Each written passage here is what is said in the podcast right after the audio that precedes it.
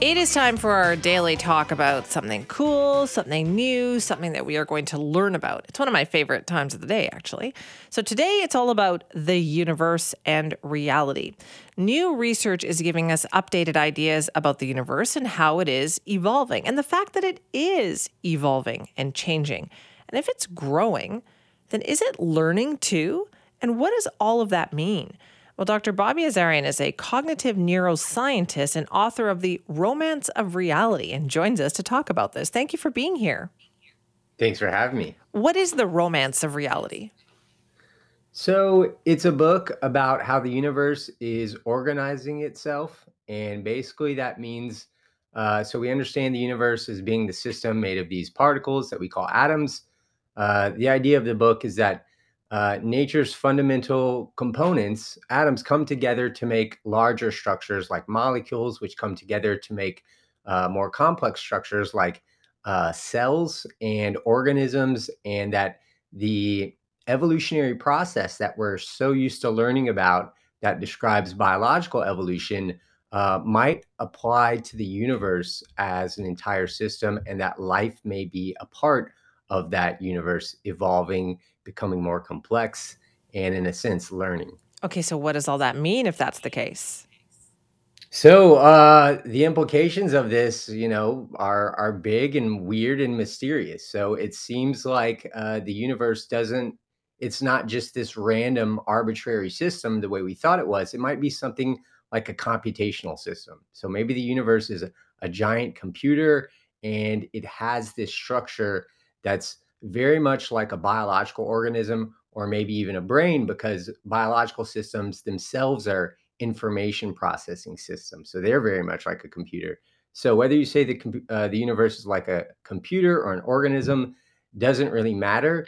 Uh, the point is that it's this system that's generating complexity and novelty and that life and even consciousness is a product of that and that's a lot different than how we used to think of the universe as sort of this big dead thing. In this picture life would be part of the universe's um, computation that's generating complexity. So it kind of puts life center stage and says maybe it's not accidental in the way we thought it was um, maybe it's a part of the growing organization of the universe itself. Okay, so it's not just this developing on planet Earth. This is part of a larger operation, essentially.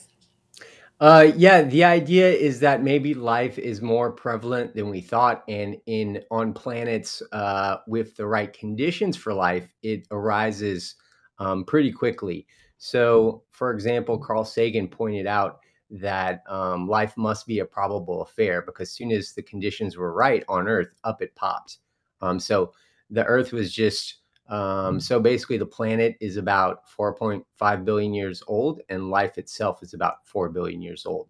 So if life is more likely to emerge than we thought, um, that increases the odds for alien life being out there. And if the argument in the book is right, and evolution produces this trend towards intelligence which is you know not exactly what we thought before. We thought it had no direction but it seems like it does produce higher complexity and higher intelligence. Um, then it seems like uh, there could be potentially intelligent alien life out there as well if this is a general trend of the universe. Okay so why do we think that then? What what do we see or what do you see out there that shows that the universe is learning and evolving? So basically um, this was a new understanding of the origin of life based on kind of understanding it from a thermodynamics perspective. And thermodynamics um, is the study of the flow of energy and how systems use energy to maintain their order in this context. Um, but we see that for organisms um, to stay alive, they have to constantly be consuming energy. So, for example, we have to um, eat food or we die. Plants have to extract sunlight. Um, and that uh, problem of extracting energy from the environment requires life to uh, create a model of the world around it. So life is always creating this sort of map or mental model of reality, and that's what we call the mind. And um, this process, this learning process, um, wouldn't be just occurring in humans. This would be uh, basically a multi level process where humans are forming something like a global brain on the earth.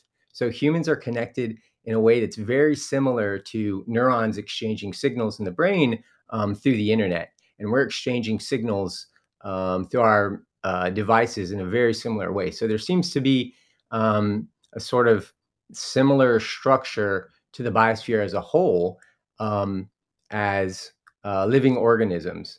And so the idea is that the biosphere is this kind of growing island of information in an inanimate world, and that information is spreading. And it's true, we don't see life around us in our solar system elsewhere because those planets don't have conditions that are friendly for life.